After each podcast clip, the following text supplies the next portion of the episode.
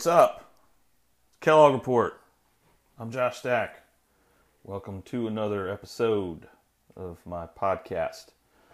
Today we're chatting with um, a good friend of mine, John Lucas. John is a seasoned and experienced political operative based in North Carolina. He's also an attorney, a lot of experience in con law. He's worked on quite a few campaigns statewide and otherwise in North Carolina. Um, and is somebody that I rely on to get a lay of the land, who I can, who's a political junk, junkie like I am. So, you know, I think he's going to be a, a regular contributor to the podcast as well. So, because we've got so many crazy political stories happening, um, you know, that, that go beyond the, the dynamics of the, the revolutionary movements of things like Black Lives Matter and the racism of Donald Trump. But you know, this, there's Senate and House races. There are the machinations therein. Who's got the money? Who doesn't? What are the obstacles? Is Trump going to be an albatross, or is he going to help them? It's just stuff like that. So, I think this is for for those of you that are political junkies. Tune in. Um, we tried to suss out a lot of the issues that that don't get a lot of attention or that just you know go into more detail about things that, that people are talking about on on the news. Um, it's a way to listen to it instead of read it and hopefully we are trusted sources um, for what that's worth. Also for you music folks john is a, is a big music guy. He is a rare bird in that um, he's a professional political operative and also a big widespread panic fan but you find that a lot in the South. So, um, nonetheless, here we go. Tune in, turn on, give to your favorite charity, and uh, be good people out there. Thanks for listening. What's happening, dude? What's going on, Mr. Stack? Oh, you know, another day, another podcast.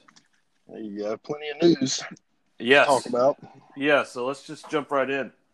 Um, we've seen the president withstand a lot of uh, body blows in three and a half years, in large part because of his the fealty that the congressional Republicans give to him and the cultish base. But you know, we've got now a, a scandal that I think has some legs, and I think it imp- implicates more than just him um, you know, if Russia is paying bounties to the Taliban to target American troops in Afghanistan, and we now have bank intercepts that's part of this whole thing from last year, then who knew?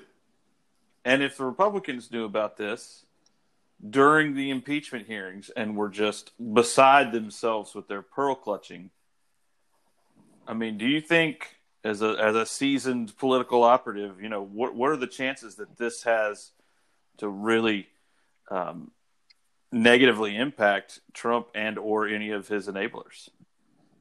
Well, I think the timing of it um, probably has, is going to have minimal impact, other than just uh, you know a, a, news narrative that will probably probably switch to something else here shortly. I mean, we're you know what three four months out from an election. And i think if this were two years ago or right after the midterms but you know still a ways out from this election you may it may have more of an impact with congressional republicans as it would they would have more room to you know be more vocal about what in the world is going on here. And this is insane. And, and the way you're handling is insane. Um, but many of them at least at this juncture, are going to live and die by um, how the president performs on the November ballot. And so, again, like everything else in Washington D.C. Um, of late, well, and our the politics of these guys are determined by their self interest. And if they think that standing up, you know, on their principles, that God, we've got Russia who has been essentially catered to by this administration, putting a bounty on American soldiers but that would keep them from getting reelected. You're not going to hear him speak out about it, other than some saber rattling, but of no serious consequence. That's my opinion. So you don't think that even something like this that has targets on American troops' backs that was ignored by the president, you know, it, it at very his very the very best thing he can say was that he found out about it last Friday, so it's Tuesday now, and he went golfing for two days, and that's if he ignored the, the PDB and whatever briefings he got, and the first he heard of it was on Friday, and he went golfing, and that he invited Putin into the G7, pulled troops from Germany, which benefits Putin, and uh, had multiple phone calls with him and correspondences. All of that will will fall off of him, and none of these guys. You really think that that's not going to have any a- adverse impact on any of these dudes? Well, I, I mean, I, one would hope it would, but uh, you know, if you look at the track record of this administration, I mean, just this singular story would be devastating to a normal presidential administration in the United States. But this is just one story, and granted, it's it's a bad one. It's it's unconscionable to think that, that our our government has functioned this way. But it's just this is one in a long list of things that many of which I would say rise to this level, maybe not to the point of putting targets on the back of U.S. troops, to use your words, but but certainly majorly unconscionable things. Um, and yet they roll right off of him, you know. Uh, so, I, and, and again, I just think you know pragmatically and just being coldly politically calculated, and forgetting what the issue is because again i just that's how these guys unfortunately think a lot um, at the highest levels of politics is, is by ensuring that they're there you know to make the same mistakes again the next term. Um, that that i just think if, if they go too hard against the president then it could hurt them personally to get reelected. Now i think you'll see republicans in solidly safe congressional districts or United States senators that are not on the ballot this cycle speaking up because they can. Um, and I think I would hope that any Republican or Democrat for that matter would be appalled by this and would want to get to the bottom of it, regardless of the politics of it. Um, but I, I just think that now the, the one thing I would say is if you start to see the tide turning, and and you know we get to a larger conversation about Trump's reelection and his approval ratings and polls and stuff, as that as his approval rating continues to drop and as closer as we get to the election, if it becomes apparent that supporting the president in these behaviors becomes a liability to the Republicans, then I think you'll see them jump all over him and, and, and do exactly what, what you're saying. However, that is again a decision that is made based on their personal interest that no longer is it advantageous to support this president than it is to go against him and right now given the time that we still are out from the election despite trump's faltering numbers you know many republicans that, that, I speak to say, look at his poll numbers, you know, against Hillary last time. I mean, and, and, and they're right in that sense that I don't think anyone thought he was going to win, um, including Trump and that's evidenced by his transition team after the election. But uh, you know, so as, as time shrinks down, if the gap remains as big as it is, I think you'll see more of it. But right now, I think, in fairness to the um, the senators and representatives, they don't have any information. You know, and again, that's that's a huge well, uh, faltering on the part of the administration as well. But once they get the information, I think they'll be able to you know make a more solid argument about where they are. Well, let's get back to what you were saying about the polling numbers. I mean, you know, you've got his mishandling of the coronavirus, blatant mishandling of that. You've got the foreign policy gaffes. You've got Russiagate now. You've got the white power tweet. So he's basically saying, "Yep, I'm a racist." And that's this week, right? yeah, and I'm and I'm saying that yes, I'm I'm telling you that I'm a racist, and that's what I want to excite, use to excite my base. He attacked um, peaceful protesters with tear gas so he could get a picture taken. You know, it's been one abomination after another, and you know, like you said, none of it has stuck. All these guys are going to sink or swim with him.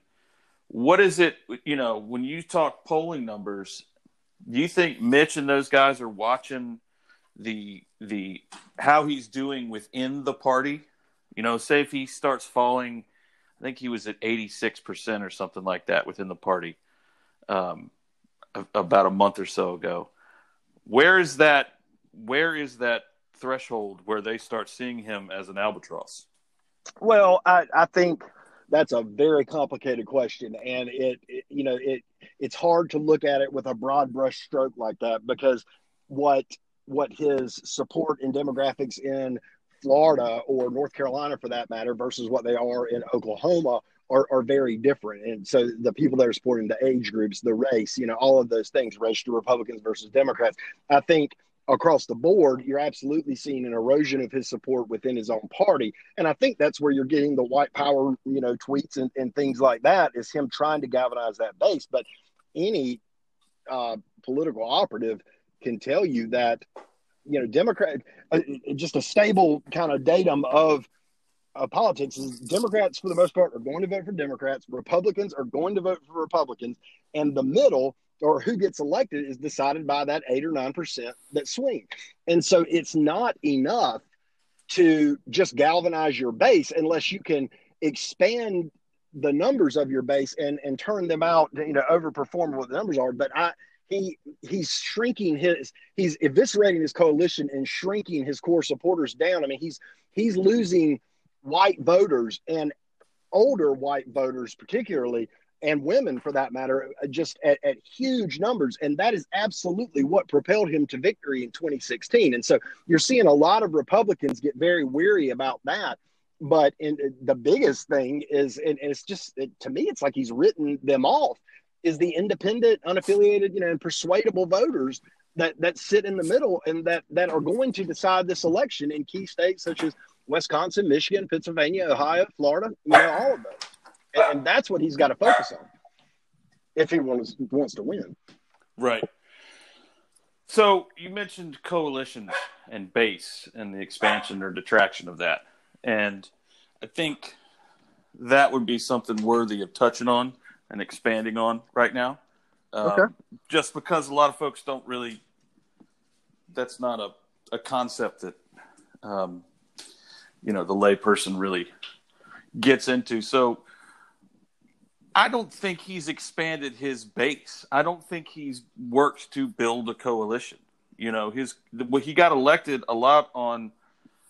You know, if you look at his demographics, like you just said, that was his coalition. Or I guess how would you define his his his coalition of demographics that put him in office?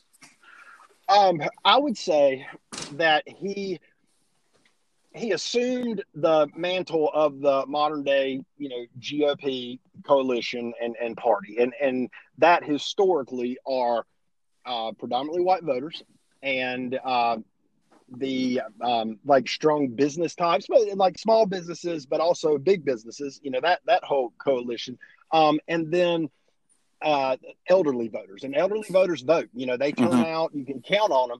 Um, but he's seeing particular erosion of support with them, um, you know, with the handling of the COVID stuff.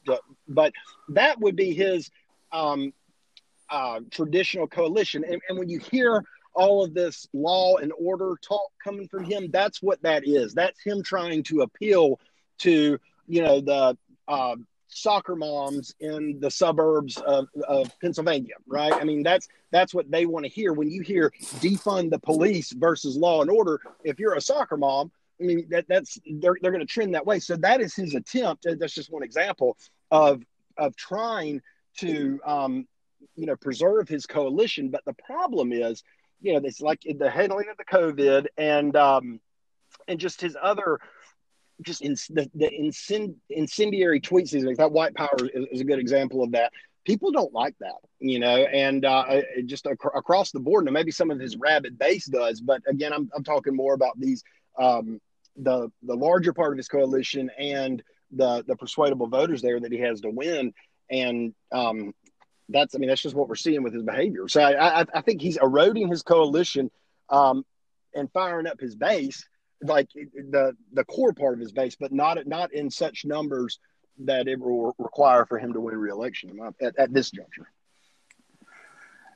At this juncture is key, and you touched on something also that I think is is somewhat prescient. Uh, that Republicans will vote for Republicans and Democrats will vote for Democrats, and that to me just it's a it's a bummer because it doesn't. It's like okay, whoever's running for Republican for president, I'm going to vote for him. Like really? I mean, I guess no, that's how we got Donald just- Trump. But you know, and Yeah, I it- it- you are correct. that- though. I'm not saying you're wrong. It's just a bummer. So, you know, in terms of coalition uh, building and, and the Trump administration, he was really, I mean, it, a lot of people would say that it was a major blow to the administration, the, the three cases that just came down the last two weeks from the Supreme Court. And it was a major blow to the Trump administration. But looking at it, you know, again, just politically and electorally, he it, he couldn't have been given a greater gift for these one issue voters that you know, forget everything else. I vote on what the person is going to do on abortion or the Second Amendment. You know, there's, there's a lot of voters like that out there. And, you know, when you have the Supreme Court striking down laws uh, about limiting abortion, then they're going to be more energized than ever to get behind the president because, I mean, in, in their viewpoint, okay, we need another. Uh, another conservative Supreme Court justice, and President Trump has announced his litmus test uh, for his judicial appointees that he's only going to nominate someone that would overturn Roe v. Wade, not someone that would apply the law to the, the facts and circumstances of a particular case as as as they judge appropriate. Um, and so that's going to energize and and bake in that coalition. Um, or that part of his coalition, and so that that could be very helpful to him. Though those three cases were major defeats for his administration. That's a good point. I didn't think about it that way. That you actually, instead of judging him as somewhat of a failure for losing the cases, he is actually they're actually going to bolster his the the enthusiasm of his base to ensure that they get that justice. Now, real quick on Wade, since I know you have a lot of con law um, specialties in your law degree, what I've heard from some other, you know, attorney friends of mine that Roe is just a, it's a terrible ruling, and that it's it's shit law. That the it should be struck down, and then a pro-choice law should just be written. Um, that is a lot more sound. Um, Well, I mean that's that's very presumptuous, and when you start gambling with the right for a woman to choose to throw this out and let's just craft something else. First of all, it's not how the Supreme Court works, and second of all, that's just a major, major gamble. And and there have already been modifications. Every subsequent abortion center ruling from Roe has evolved that law, right? I mean, Planned Parenthood versus Casey. Uh, that that's when they went from a different test to the undue burden test, which is now the governing precedent. So in many ways, Roe has been, I wouldn't say overturned, but such uh, certainly modified and, and has evolved over time as it will continue. But the Supreme Court doesn't work like that. That you just throw something out and uh, and and put in something new. I mean, that is um, it, it's a it's a legal doctrine called stare decisis, and what that means is it's the legal principle of determining points in litigation according to a precedent, and that, just for example, is the basis for upholding the abortion or the or for striking down the abortion law that just was announced today by the Supreme Court. It, it wasn't on the substantive you know issues of law. It, it was on that legal doctrine, and you know that a similar case had just been decided uh, four years earlier in Texas that that they were very similar. And so John Roberts, the Chief Justice, he dissented from the opinion of the Texas case, but then he was the deciding vote uh, in the case today, where he upheld the ruling of the case that he disagreed with because of that legal principle stare decisis. And so um, that's what happened today, you know. But uh, I mean, it's it's you're, you're gambling with a lot to just want to throw something out. And with the makeup of this court, with five conservatives and four liberals, you know, for any uh, law to move forward, the liberal side has to pick up at least one conservative justice. And uh, the, the makeup of the court right now is not such that you would just, you know, throw something out and and and put something new in there. It's just not going to happen. that was a great answer. Thank you. Yes. Um, so let's talk swing states. Um, right. We got off on a little bit of a, a law tangent, which was which was helpful for sure. Um, where where's Trump most vulnerable in in the swing states that he needs to carry? I mean, I saw fucking polls from Florida that had him down nine. Well, let me run through this. I, I jotted down some numbers real quick. Um, these, the the polls I'm about to read are either a Fox News poll or the New York Times poll, both of which came out last Thursday. And I'm just going to say the state and the result. North Carolina, Biden up two. Texas, Biden up one. Georgia, Biden up two. Uh, Florida, Biden up nine. All of those were Fox News polls. These are New York Times. Florida, Biden up six. Wisconsin, Biden up 11. Michigan, Biden up 11. Pennsylvania, Biden up 10. North Carolina, Biden up nine. And Arizona, Biden up seven. I mean, that is just to say he's, you know, the Trump, the president is up against a, a headwind for a reelection is just, if you believe those numbers. And again, it's from both Fox News and the New York Times. So if you don't, you just have to say that everybody has it wrong, uh, which I don't really know how you make that argument. Um, I, when you see numbers this substantial, where there's not outliers, where you're cherry picking a number to you know, kind of advance an argument, when you see uniform numbers like this, I, think it's hard to deny that the president is very much losing right now. But to answer your question, Josh, if he loses, I mean, God, any combination of one or two of these states, I mean, he's he's screwed. If he loses Texas, Arizona, or Florida, I, it, it's going to be hard for him to win, regardless of what he of he wins. Then you uh, see, go ahead.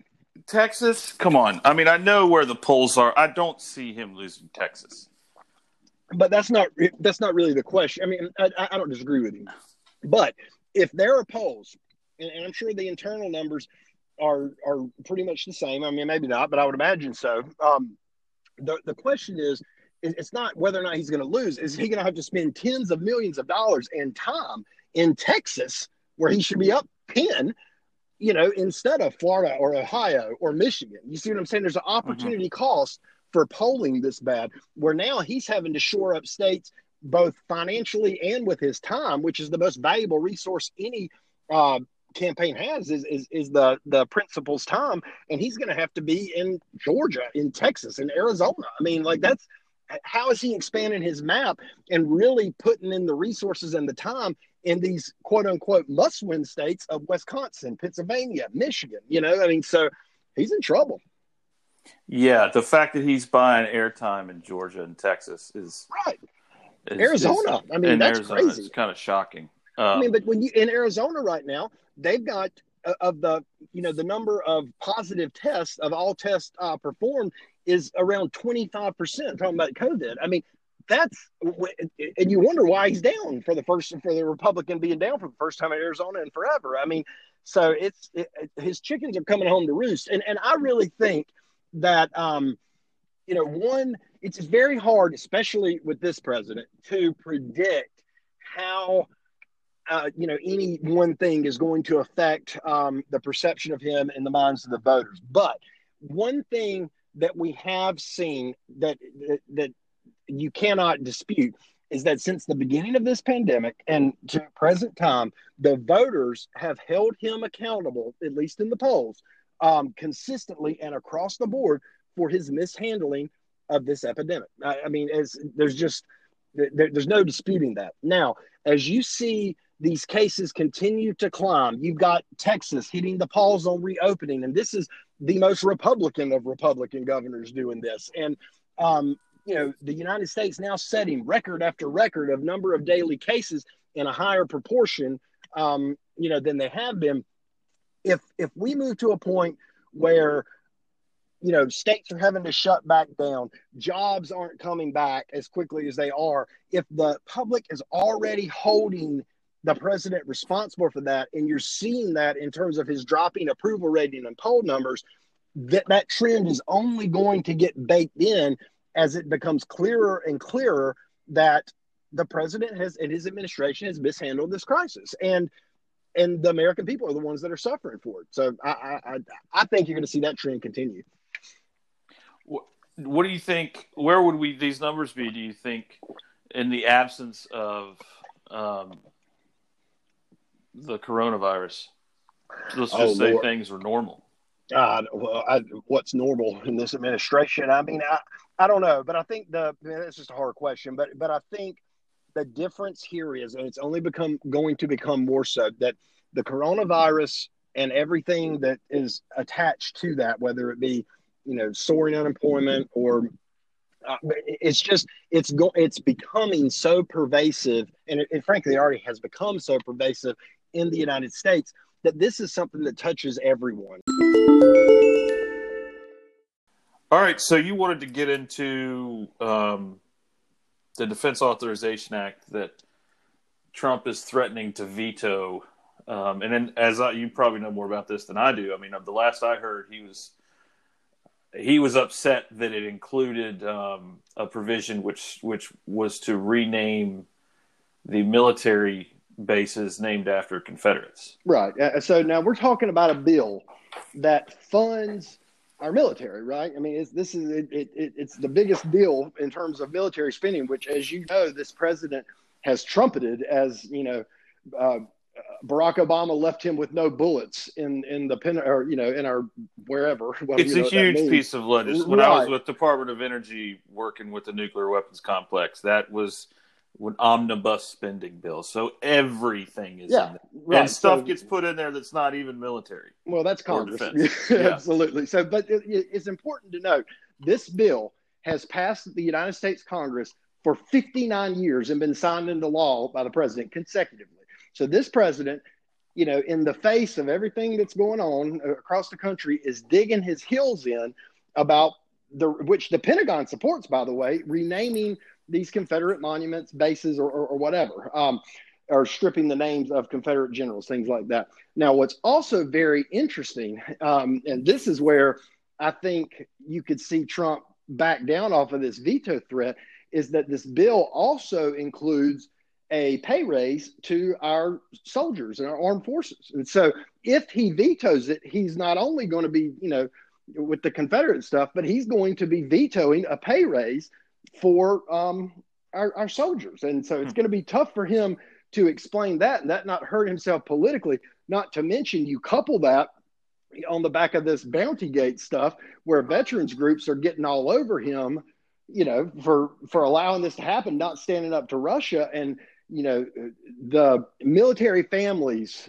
are a big part of, as we were talking about earlier, the his coalition, his base, and the last thing he needs right now is a fracturing to any degree of that, and and that's what he's walking straight into, and it just befuddles me both from a moral standpoint, but also just a political standpoint that you would pick a fight over this, you know, with such extreme consequences. But that's this man. Well, yeah, I mean the Confederacy. That said this before. I think when I was talking to to schools in my last pod that my arthritis has lasted longer than the Confederacy. Yeah, that's the truth. And here's another thing: those bases are all in the South. Okay, they they were named during the Jim Crow era. Now think about you being a young black soldier. You're you're deployed to one of these bases what you're being told is that the worst officer in the Confederacy, a treasonous, treasonous, slave owning, you know, entity, is better than you. Right. Because you, black man with a gun, are being taught by people at this base. So essentially, once again, Donald Trump doubles down on his racism. This is one of the many ways the systemic racism is present in, in, in America, and he is willing to to to go to this length, and it's just shocking. It is, uh, but but it's just another kind of step in that same line. What's really shocking is, I mean, to say the Pentagon or you know the military brass is slow to embrace you know social change in the ranks of our military is probably the understatement of the year. But they're even there on this. I mean that's that's what's just befuddling. And so to as skewed as it is but to say this decision isn't political by this president who by the way i mean he's from new york city. What what what does this man know about the confederacy and our heritage and all that crap? I mean he doesn't know anything about that. I, I, probably couldn't even name a battle, in, in my opinion. I may be wrong, but anyway. Well, yeah, it's super political, and he, I think, it's also a silly thing is that so many wars were won with soldiers who trained at these bases, And the last time I checked, you know, I worked with a lot of mili- current and former military guys when I was with the government and people on active deployment. Not a single one of them said that they were fighting to defend the base where they were trained. No, they pledge an oath to defend American citizens Right. and uphold the Constitution. Enemies foreign could- and domestic. Yep. Yeah, you could change the name of where they had basic and got yelled at by a drill sergeant or wherever they learned how to jump out of an airplane and did special ops training. Sure, all that's cool, but you're there with your guys. You, if that was called Camp Mickey Mouse, so be it. I don't Right. care. And so much of the concern here, or than the Pentagon's concern, is unit cohesion and you know disrupting the unit, those types of things. Well, to me, like you just said, if there's an African American that trained at this base of a symbol of oppression, to me that would go further to um, disrupt unit cohesion than it would to just put a different name on it. But anyway, that's where we are. But look, it doesn't end there. Last night, he Trump tweeted he wants to change fair housing rules to protect the suburbs. Now, who do you think he's trying to protect the suburbs from? The fair housing laws. You know, I mean, give me a break. And then he called today Black Lives Matter a symbol of hate. I mean, so this man is just 100% leaning into this and doubling down on the racism. And just going back to the earlier discussion, again, just forget the morals for a minute, although that should be at the forefront from our, our, our leader, but it's not. It's it, it's just bad politics. I mean, that, it doesn't even make sense there. So I, I I don't know what he's doing. I think he's becoming more and more desperate and frankly unhinged. Um, and I do think that if he keeps this up, you may start seeing these defections that you know we were alluding to earlier from from the Republicans.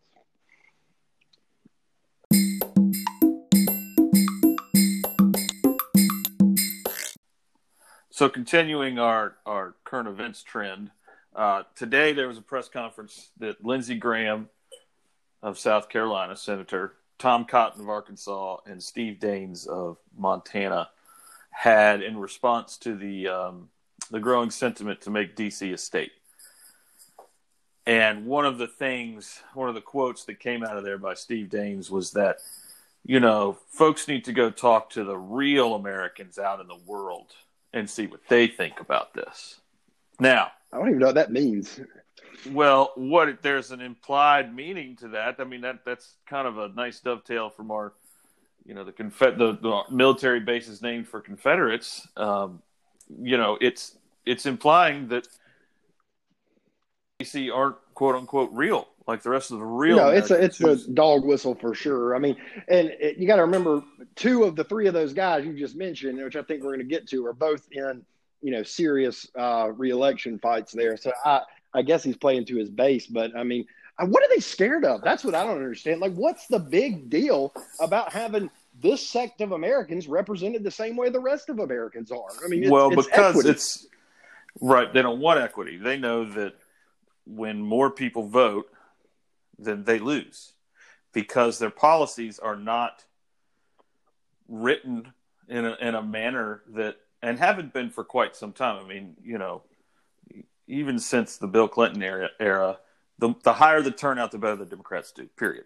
And Obama, you know, followed up with that saying, if we vote at 65 to 70 percent turnout, Americans vote, the Democrats win in a walk. Yep. And they and all the Republicans have done since then is contract that base and, and contract their policy use platforms. You just use the exact same word I was going to use. It's, it's, it's the ever contracting Republican Party, um, and you're seeing it under Donald Trump. Um, you know, just he, he's leading the charge. I mean, but what these guys don't seem to understand is Trump is going to be gone, and they, you know, they it's reelection, reelection, reelection for them, and if they keep bringing their base or making their base smaller and smaller, it's it's just going to hurt their ability to legislate. Which I mean, like you said, the Mitch McConnell, they haven't done much legislating anyway, other than the judges, which is is no small thing. But um, anyway, I, I I just don't understand the fight there, other than as, you say, just a dog whistle to the base. But I I- don't understand spending the political capital on something like that.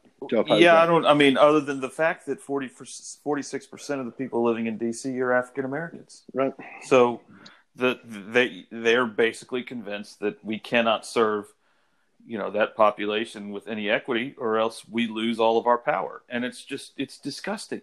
It's absolutely despicable that, you know, and fine, you know, one last thing. I have not, Tim Scott is the only one that I've seen. Now, I'm not saying it's, it hasn't happened that more Republicans haven't come out to condemn the president's use of white power.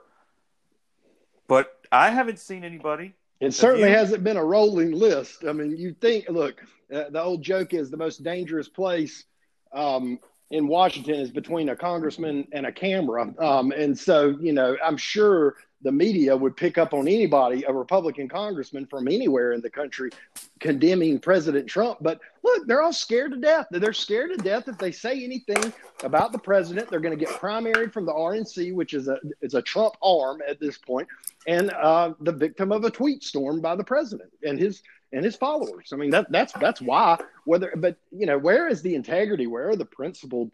Uh, where's the principled leadership from from the modern Republican Party? You don't see it. Zero. Now, and I'm not saying that the modern Democratic Party doesn't also have issues with integrity and principles. Now, let's, um, but I, I don't argue with I'm you not, on that at all. Yeah, I'm not gonna, I'm not gonna both sides it at all because the egregious violations of trust and uh, and everything else is just is just beyond the pale to me. And and one last thing I do want to bring up: McConnell is saying um, that they won't extend the six hundred dollars a week unemployment benefits because that is incentivizing people not to work. Now, if the nation had handled this crisis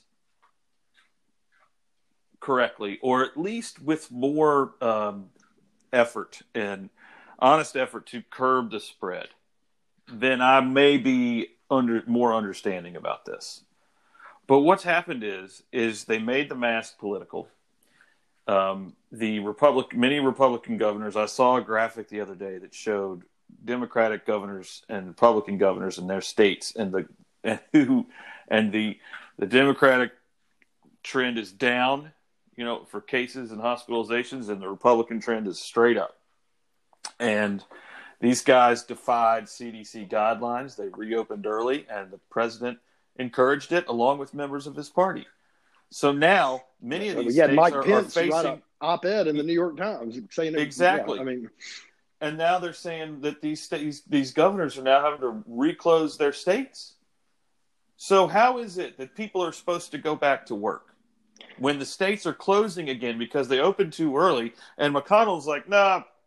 Well, Josh, you're looking at this like it makes sense, and it's not supposed to make sense. It's only supposed to make sense to the people that are hope or that Mitch McConnell hopes reelect him. I mean, that's he's speaking to a base. Uh, it's the same as any of this other stuff. I know it's just it's really upsetting. I think Oh, what I want to do It's on this, people's on lives this on are the at stake. Kellogg report is we need to elucidate, you know, when somebody's speaking to a base and when they're not. And sadly, not even a pandemic that has killed more people than Vietnam and Korea combined in six months, as opposed to what, 14 years of war, of armed combat, you know, that that can't even dissolve or the the, poli- the, the political pandering. And and so here we are. They're, they've just stopped dealing with the virus. They've stopped dealing with, you know, it, except suddenly, you know, even Sean Hannity's saying wear the mask. Oh, yeah. McConnell wants Mitch to say McConnell, wear the mask. Three months later, Yeah, this needed to be happening in April. yeah. You know, but all the work we did to shut down and to isolate ourselves and to be super careful and to give up time with our loved ones is gone now. We're starting over Yeah. because these. Uh, I don't know. I was talking to a, um, you know, a highly placed person at a big pharmaceutical company this morning, and and he has some folks that are close or in this Operation Warp Speed, the vaccine. But we were just talking about, you know, the current state of it, and you know, they're talking about a resurgence or a second wave. I mean, we're just absolutely still in the first wave, and and just failed at controlling it. And so, you know, this stuff of you know, you should wear a mask uh, three months later, it's I mean it's it's just it's unconscionable. It's criminal. You know, I mean, I, no science has changed in three months. You know, I mean, but they were all railing against it, and I mean, even Jacksonville, Florida, where I, I live in North Carolina, where Trump got in this huge dispute with our governor here about the RNC convention. So he you know, took his ball and went down to Florida, where that's you know freedom country. We can have our rally. Um, well, now yesterday Jacksonville's mandating masks, so we'll see where that goes. Um, it, you know, it's just I don't understand. Of all things, like you say, 120,000 plus dead, and we're going to argue about masks. I mean, it's just it's the most selfish, just quintessential American. I don't. I just don't understand it. I mean, you're just putting something on. You wear a seatbelt. What's what's the big deal? I mean, if you don't want to wear it, look, stay home. That's the other good instruction from you know, to prevent the spread of it. If you don't want to wear a mask that badly, don't leave. Right, but you don't get to be angry that you can't stay home, and then also angry that you don't get to wear a mask. Yeah, no. You know? And then there's the whole Tomi Lahren line, which is, well, which is it? Is it six feet? If six staying six feet doesn't away doesn't work, then why we have to wear a mask? If the mask mask works, why we got to stay six feet away? It's like, uh, you know, you, we also wear seatbelts, don't speed, and don't drink and drive. You can do all three at once. Right. You know, it's it's a we we've gotten so stupid in America. really, seriously, they pandered to the lowest common denominator, and and then yesterday the the press secretary at the White House. Now, this used to be quite the prestigious position to have. Yeah. And she had to convince the reporters in the room that yes, the president can read, and, and and read as well. And that he yeah, does. He's, he's, a good reader. He's the best. he does indeed read. No what one in the, world is, is going more, on. What I what I really don't have to to parse that statement a little bit. I think she said no one in the world is more informed on the threats that face America than this president. Well, if that's the case, how did he not know about this Russia bounty thing? I mean, if if, if his National Security Council did, but they failed to tell him how can you have that? And then also have he's the most informed. Uh, uh, those two statements don't even sit beside each other. And the gang of eight is being briefed today by the heads of the intel agencies which trump has now called this whole thing a hoax this morning. He said it's a hoax. Yeah well. It's a hoax. Just like he called the coronavirus a hoax. You know and and, and it's like why why does the gang of eight need to be briefed on a hoax why, is, why are three members of NATO, three official members of NATO, told Business Insider that they were briefed so that they could take appropriate measures for their troops? Well, it's not a hoax, Josh. This is just him lying. That's it's, what he does. It's, uh, but I know, but it's it's just so it's just shocking. I just this is a proud nation, you know. And here we I come wish. the Fourth of July, and I wish I was shocked by this, but at this point, no, I'm not shocked anymore. But yeah, no, it should be shocking. It should shock the conscience of the entire nation. But the problem is the bullying and the lack of empathy that has permeated our politics, starting at the at the top of of this administration, has just normalized this to the point that we're fighting over masks and not caring that Russia is paying the Taliban to execute our soldiers. I mean, that's where we are and it comes from one person. I mean, and, and, to me, just to pivot off of that for a minute, but I think it's germane to what we're talking about. I think that is Joe Biden's strongest prospect of, of beating this president of November is just, I think people, myself included, have forgotten what an empath- what empathetic leadership looks like. That we're in this together. That we are better than this. We can defeat this. And instead, we're just so normalized and in sync with this bullying that when that empathy reemerges, I think people are going to grab hold of it with both arms. That's my two cents, and I think he's going to win pretty handily. I really hope so. I mean, I don't pray much, but well, I pray, but maybe not like traditional. you know what I mean? God, kinda. All right, let's do Senate scorecard. Um, so we it is campaign year. We've got 23 and 12. It's, you know, that's a lot. That's quite a what's that? 45 seats that are that are going to be open. Uh, Democrats hold 12 seats. Pretty much one is is in question, um, and that would be Doug Jones in Alabama, and the Politico has that leaning Republican um, just for for uh, full disclosure, Doug Senator Jones won a special election um, in 2018 uh, when the seat was vacated by Jeff Sessions uh, when he became Trump's Attorney General, and or was that 2017? It was twenty. He was the yeah, but it yeah, so he it was filled filled uh, on an interim basis, and then by the governor, and then the election happened in December of 2018. Jones took over, uh, one of the first Democrats to hold that uh, a Senate seat in Alabama for 25 years or so. So I think that one is an easy one. Um, Doug Jones. I, I, I- think he loses, and he loses uh, handily. Um, but you have to give that man credit because he. I mean, to be a Democrat, a statewide Democrat on the ballot in red state Alabama um, in a presidential year, he has not in any way tried to be something that he's not. You know what I mean? He he for the, the, first and foremost example that comes to my head was voting to convict the president um, on the articles of impeachment in the Senate, knowing full well that that could be the death knell to any reelection prospects. But he did what he thought was right, and and I personally, whether you agree with that decision or not, it is certainly refreshing in our current politics to see someone standing up and doing what they believe in. Um, but I think, and, and this, just one other point that I'll make, why I think that's an easy call, and it's uh, relevant to the analysis across the board on these Senate races, is the biggest kind of driving factor in these toss up states is that it's a presidential year. So you take a state like Kansas or Alabama, where it's a pretty close Senate race, but if the president, a Republican president, is going to win that state by 20 points, it's going to be very difficult for a statewide Democrat second on the ballot to be able to overcome those sorts of uh, uh, you know just headwinds. I mean, there's just way too much momentum. I mean, what you're asking people, what you're asking the majority of people to do is split their ticket from the first and second people by party, and that's just it, it's very, very, very difficult. Yeah, and I like the guy. I like his politics. too. I like I like his track record on civil rights. I like his moderate mo- how moderate he is as a Democrat, and that, that he can be a moderating voice in the party and hopefully work towards bipartisan uh, legislation.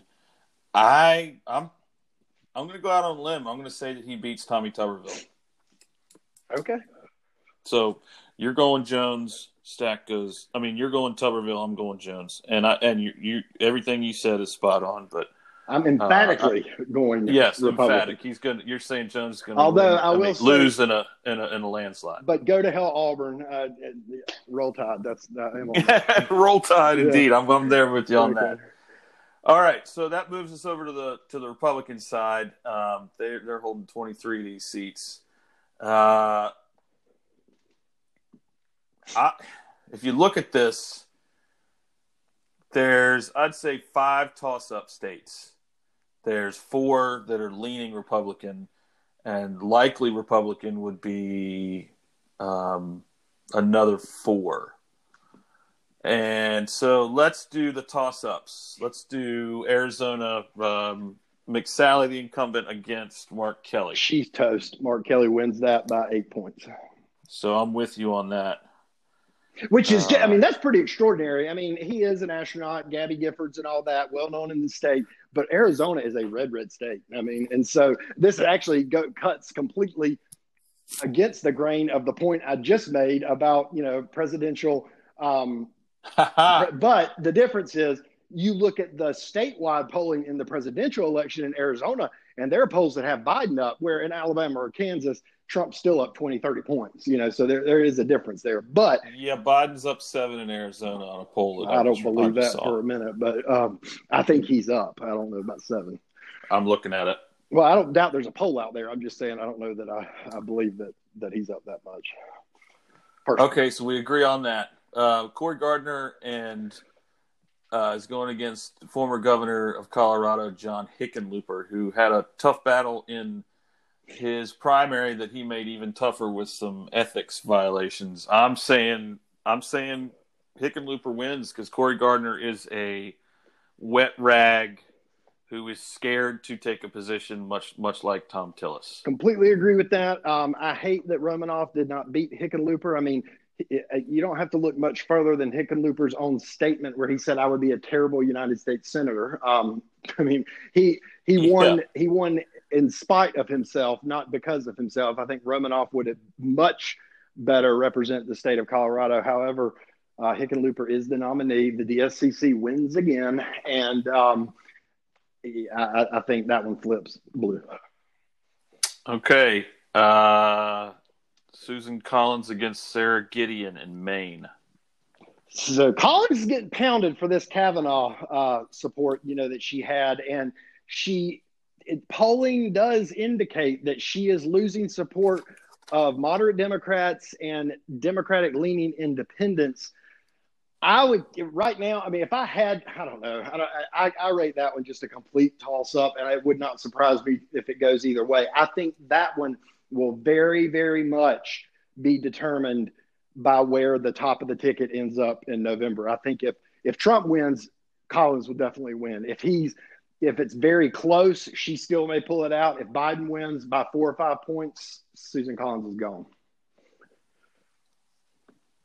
Okay, I'm picking Sara Gideon because I'm not afraid to take a stance, draw a line in unlike some other political operatives I know. Yeah, well, yeah. Andrew, look, if, if, you don't have a pick, you can't be wrong. That's true. That's true. Uh, okay, Steve Daines in Montana against, uh, I think, Steve Bullock. Steve Bullock. Yeah, Steve Bullock, former governor. Um, I picked Who Bullock I like here. Yeah, I like him a lot too. I, this is a tough one um, for for both of the the battle of the Steves, but I personally think Steve Bullock will pull us out. He's very popular in Montana, um, in spite of being a Democrat in Montana, and uh, you know, he was successfully elected governor there. Remains popular. He has the ability to raise money. People know him in the state. Um, with the fatigue, the Trump fatigue that you're seeing, I think Bullock pulls it out, and that would be a huge uh, win for the Democrats. I'm with you. I'm with you. Um, so we're both we're bullish on Bullock.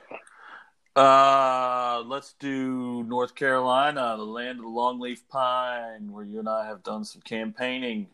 Yeah, We've got Cal Cunningham against Thom Tillis. This one's tough to me. Um, I think I think this one, you know, again, will very much come down to the top of the ticket. North Carolina is very much a swing state. It's won by Barack Obama in his first term barely, or his first election, barely lost it in his second one, and then Trump won it by a little bit more um, in 2016.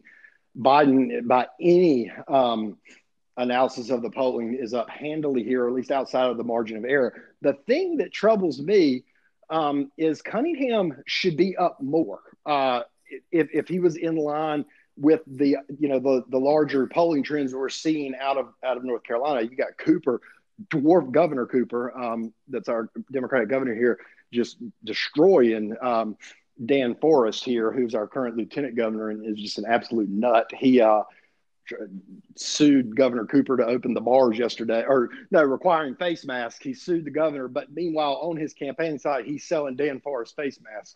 You know, just it, that's a quick aside. But I think that Cunningham should be up more. I personally think he's a, he's a weak candidate. I think that the DSCC could have done a lot better um, in in picking a, a, more seasoned candidate. He hadn't held elective office in 23 years, I think, and uh, but you know he is raising a lot of money. Democrats like him. Obviously, he won the primary, um, and he's a former, he's a veteran. So you know those things those things could do it. But I personally think this could be an easy pickup for the Democrats um, but he's he's you, know, you see some polls where Tillis is winning, um, and so it's it, it's odd that he hasn't pulled farther away like Joe Biden has.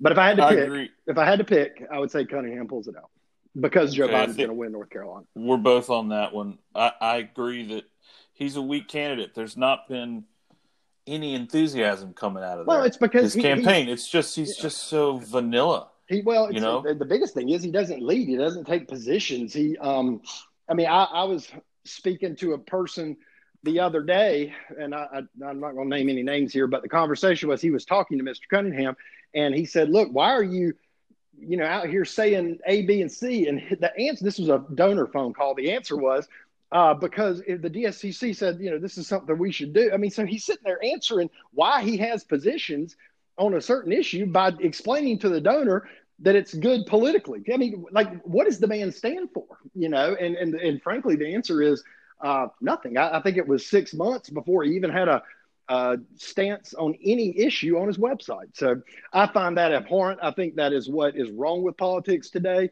But it also is, uh, you know, a blank canvas that when it comes down to crunch time that can go in any direction on any issue that may become relevant. You know, that, that's good politics, I guess. But to me, it's it's what everybody hates about politics. No, I'm with you on that, man. I think that he's got it. You know, to close, Tillis is such a weak candidate, such a Trump sycophant, such a, you know, he's just awful. He he's weak. He's he's he hasn't done he's anything. a suck up bootlicker who he's just terrible. Well, he's had Um, six years as a United States senator. Nobody, I mean, tell me one thing Thom Tillis has done for the state of North Carolina. I mean, no one can tell you anything because he hasn't done anything. That's why he's airing spots in this state right now that are biographical spots. Hey, I was born here. That's because nobody knows who you are. You know, but in, right. after You shouldn't have first- to do that no. after six years. You should be touting your accomplishments, not defining yourself to voters. But again, that's that's in the same vein as what Cunningham is trying to do. Both of them could learn a huge Yeah. lesson from Doug Jones. Exactly. I'm with you on that. All right, so we agree Tillis is in trouble. Let's go to the a couple seats that are that are being classified by Politico as leaning Republican, but I don't know, man. I think I think Jon Ossoff upsets David Perdue in Georgia, and I think uh, I think Joni Ernst loses loses in Iowa. What are your thoughts on that? Okay, Georgia. Now, there's two seats in Georgia that are worth discussing, but just on the first one that you mentioned, um, I think I, I go the other way. I think that stays Republican. David Perdue wins, and um, Ernst in Iowa. I think that depends again with the top of the ticket. But in the last month, the polls have tightened, tightened, tightened. Where she was, I mean, Ernst did not look like she was in trouble three months ago, but she's getting hammered here, and uh, and it's a little odd because you're not seeing that trend in these Senate races to the degree that you're seeing it in Iowa. Um, but if that trend continues, she's gone. And I mean, I think that the, the last poll I saw up there had her down three or four. But I think Iowa's a very red state. So right now, I, I, I truly would classify that one as a toss up right now. So you're not going to make a decision, huh? Damn. Typical, spoken like a typical politician. There you go. All right, all right. Well, so are you thinking Jamie Harrison has a chance in South Carolina against Uh, Lindsey Graham? Uh, no, I, I don't. I think he, he loses by four or five. That's again, this goes back to the same thing with Alabama, Top Kansas. Yeah, I mean, you're just talking about a a rabidly red state of South Carolina, um, and Jamie Harrison is. For a Democrat to win in South Carolina, you've got to be able to carry the base and build a business coalition of moderate Republicans, independents, and moderate Democrats. And that's very, very difficult because the interest of those demographics, those different sects in a state like South Carolina, don't reconcile very easily. And um, while he's doing well, um, he's he's not building that coalition. I don't think large enough to defeat Lindsey Graham, who also listen. You got to remember too. Lindsey Graham is chairman of the Senate Judiciary Committee. That means he is in charge of confirming Supreme Court nominees. What is the most important issue to white evangelical voters in the South? Abortion. Yeah, Right? Yeah. And so you're saying, look, you know, you this is Lindsey Graham. You got me. I'm not letting anybody on that court. And you see what I'm saying? I mean, that's Mhm. that's a strong argument for reelection to to to that base. All right. But So- I, I would it would tickle me to death if he lost. I wish he could lose twice. Yeah, he sucks. He's terrible. All right, man. Well, listen, that's going to wrap today's pod. I really appreciate you taking the time. Um, want to get you back next week so we can go over um, some of these more, uh, you know, what we what I call social justice special interest movements, which is, uh, you know, we got a big uh, gay rights approval on the on the Supreme Court, and we've got Black Lives Matter happening. Um, and sort of how politicians are going to make hay with that stuff or be held accountable by them. Yeah, So No, absolutely. And and the, the three decisions that came out of the Supreme Court in the last two weeks, I mean that that conversation is, is worth having because I mean if nothing else, it's just extraordinary the analysis of um, the three conservative appointees that are crossing over, and the I mean it's just there's a lot going on there. Not to mention the impact of of you know like you say the LGBT decision is probably one the if not the largest for that um, you know group in, in the history of the court. So there's a lot to talk about there as well. Yeah, man. Well, I can't wait. Thanks again for for setting aside the time in your busy day, and uh, we'll we'll get back at it next week. Yes, sir. Have a good one. You too, bud. Bye bye.